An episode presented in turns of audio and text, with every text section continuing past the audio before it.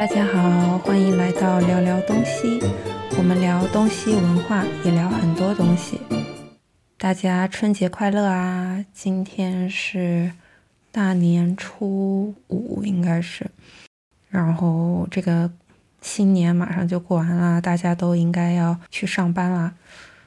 那今天我一个人和大家聊点什么呢？这个题目大家也看到了，是最好的朋友把我拉黑了。但是大家不要担心，不是一菲，是我以前的高中的最好的朋友。为什么我突然想说这个话题呢？是挺偶然，我突然想到这件事儿。一会儿我会细说为什么突然想到这件事儿。我先讲这个故事好了，就是我高中最好的朋友，高中一年级的时候在一个班，然后。高中二年级的时候，我们去了不同的班，但是我们的关系还是特别好。大学的时候，我们没有怎么联系，呃，但是我去香港开始读书之后，因为他在深圳工作，所以我们那个时候联系的特别多。我有时候可能一个月就从香港去深圳一次，然后我们一起吃饭、一起聊天什么的，那个时候就走的特别特别近，然后。他是具体什么时候把我删了？其实这个我记得特别清楚，就是我在北京的第一份工作，那个时候我的老板总爱骂我。就如果以前听过我们播客的人，可能有一点印象，我说过一个女的老板总爱骂我，然后把我骂哭。那个时候因为刚刚开始工作嘛，就可爱哭了。现在虽然也可爱哭，就很容易哭。然后天天骂我，那个时候我就总给他打电话，他还在深圳嘛，我就在北京，但是我常常打电话给他抱怨。我记得很清楚，是在我上班的那个大楼，然后我站在呃一个圆形的玻璃的天花板下面，就是可以看到那个阳光从楼顶上面射下来，我就站在那个下面的一个栏杆旁边。给他打电话抱怨，说我的老板这那，呃，为什么要这样对我之类的。然后好像过了几天，我没有电话联系他，我突然发现我的微信被他拉黑了，就不可以跟他发微信，会不可以看他的微信朋友圈。但是说实话，那个时候我特别莫名其妙，我一点感觉都没有，不知道我说错了什么话，还是。我做了什么事儿让他特别不高兴了？他把我拉黑了。那个时候可能那几年我都不太知道原因。当时我也没有去深究这个问题。我觉得可能那个时候我的心情也不是那么好。这个朋友如果不愿意听我的抱怨，我就跟另一个朋友说。那个时候有跟另外一个朋友也说这个事儿，所以。不太具体记得我当时的想法是什么，但是我没有去深究。我也不是那种性格，就是如果你把我删了，我知道你不想和我来往的话，我不会硬拉着非要和你来往。但是我现在回想，我觉得可能是我太多的抱怨了。从香港开始，其实香港刚开始为什么我们关系很好？因为我总是有很多正能量。我去香港的时候，我每天都很开心，去到一个呃新的地方，然后遇到很多很棒的同学们，每一次见面都是很开心的。但是后期因为失恋，因为感情上的问题，然后我有一点走不出来，其实就是因为那个人走不出来，然后老在跟他抱怨，重复这一件事儿。这个真的很讨厌，我现在也不喜欢我的朋友每次跟我抱怨一件事儿，翻来覆去说，翻来覆去说。我知道你肯定是不高兴，但是这种负面的情绪还是要学会自己去稍微控制一下。如果你不控制，就会可能会有我这样的结果。我觉得第一是因为我老跟他抱怨那个感情问题，然后第二是因为。我去北京之后，这个工作老给他抱怨工作的问题，因为北京这个工作是可以解决北京户口的。大家都知道北京户口很难，嗯，就但是又很重要。如果你要在北京生活、买房子，或者是你的小孩子以后上学，非常重要。所以我有一点犹豫，这个工作我不喜欢，我要不要辞职？就老在跟朋友们抱怨。然后我就觉得，为什么我那个时候负能量这么多？我有一点理解了他为什么把我拉黑了，但是我没有想到他一句话都没有讲。就可能他跟我说他不喜欢我们之间的沟通状态啊，嗯，可能以后我们不想和你做朋友了，或者是不想走那么近亲近啊。这样的话，他也没有跟我说过，就是毫无预兆的被删掉了。是因为前几天我的啊一个学生，一个美国学生，他跟我说，他大学时候最好的朋友说他的最好的朋友不接他的电话，他觉得很伤心。我其实蛮能理解他的心情的，但是一些人只能陪你走一段路吧。可能你小学的时候有一个最好的朋友，然后到初中变了，到高中又变了。很难有一个朋友可以跟你持续那么多年保持友谊，不是说他不想努力去做，而是每个人的经历都不一样。比如说我出去呃别的地方读书之后，认识了新的人，我有新的环境，可能我有新的想法，那和我原来的朋友们的想法不一样了，那你们的沟通就变得很难了。不是简单的说啊，你跟我说很多，我就能理解啦。有时候不是这样，所以我就跟他说：“我说，嗯，朋友就是这样子，一个阶段一个阶段的。如果他觉得这个阶段你没有那么重要，你也不要太在意，你只需要关注在他觉得你也很重要，你觉得他也很重要这种双向认可、双向奔赴的关系里面。”而且也要从我的经历里总结吧，就算是再好的朋友、再好的亲人，也不可以把他们当你情绪的垃圾桶，对他们什么都不顾忌的，把你的最坏的情绪、最难听的话讲给他们听，这是不好的。而且这些年我逐渐认识到一个问题是，很难会有感同身受这件事。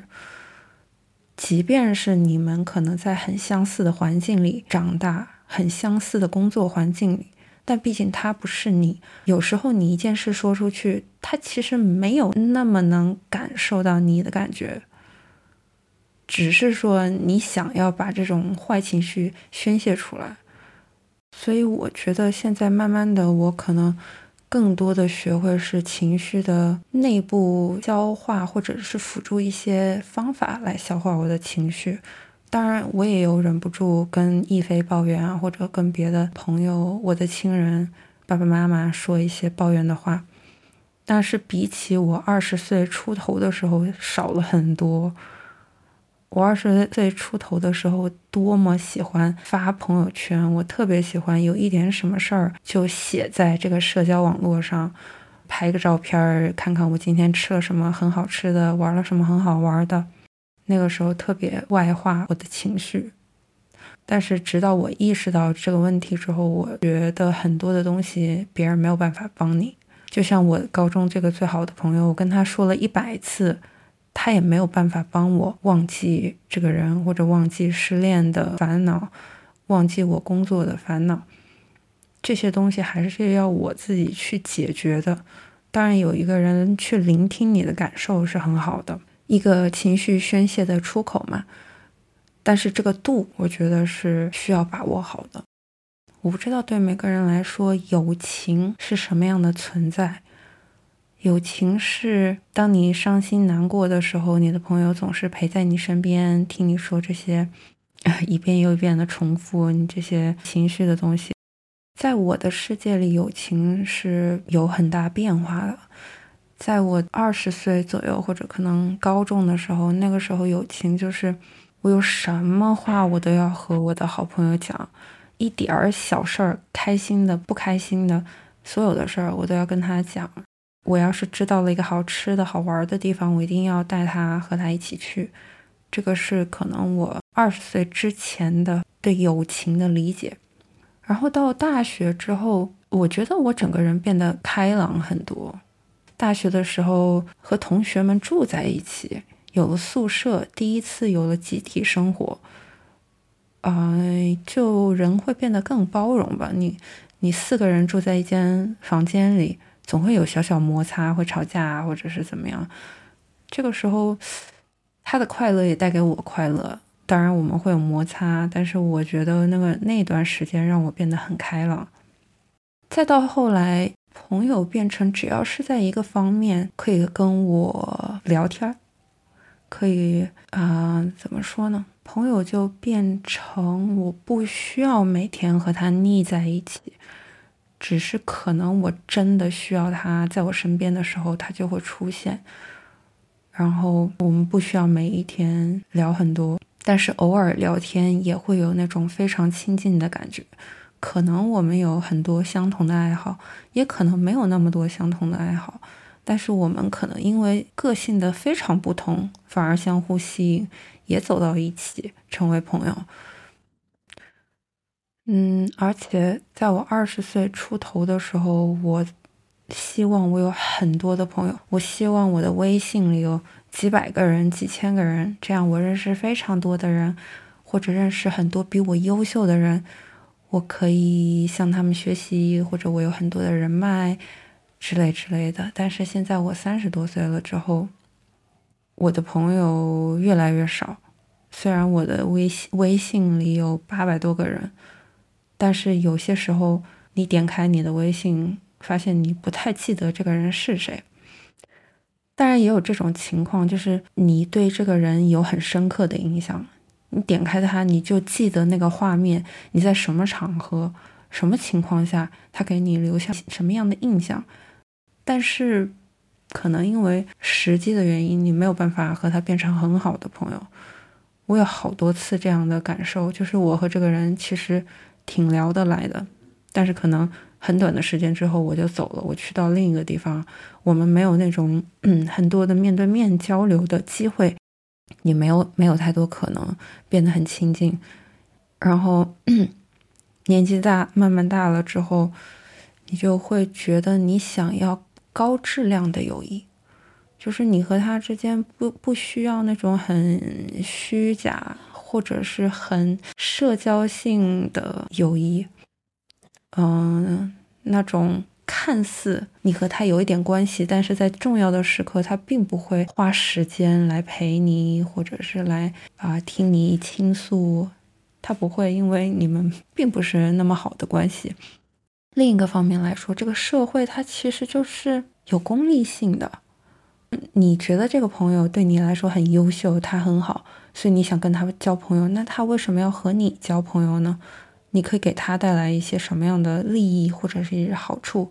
不管是从情绪、从钱、你的职业生涯各个方面来讲，你能带给他什么？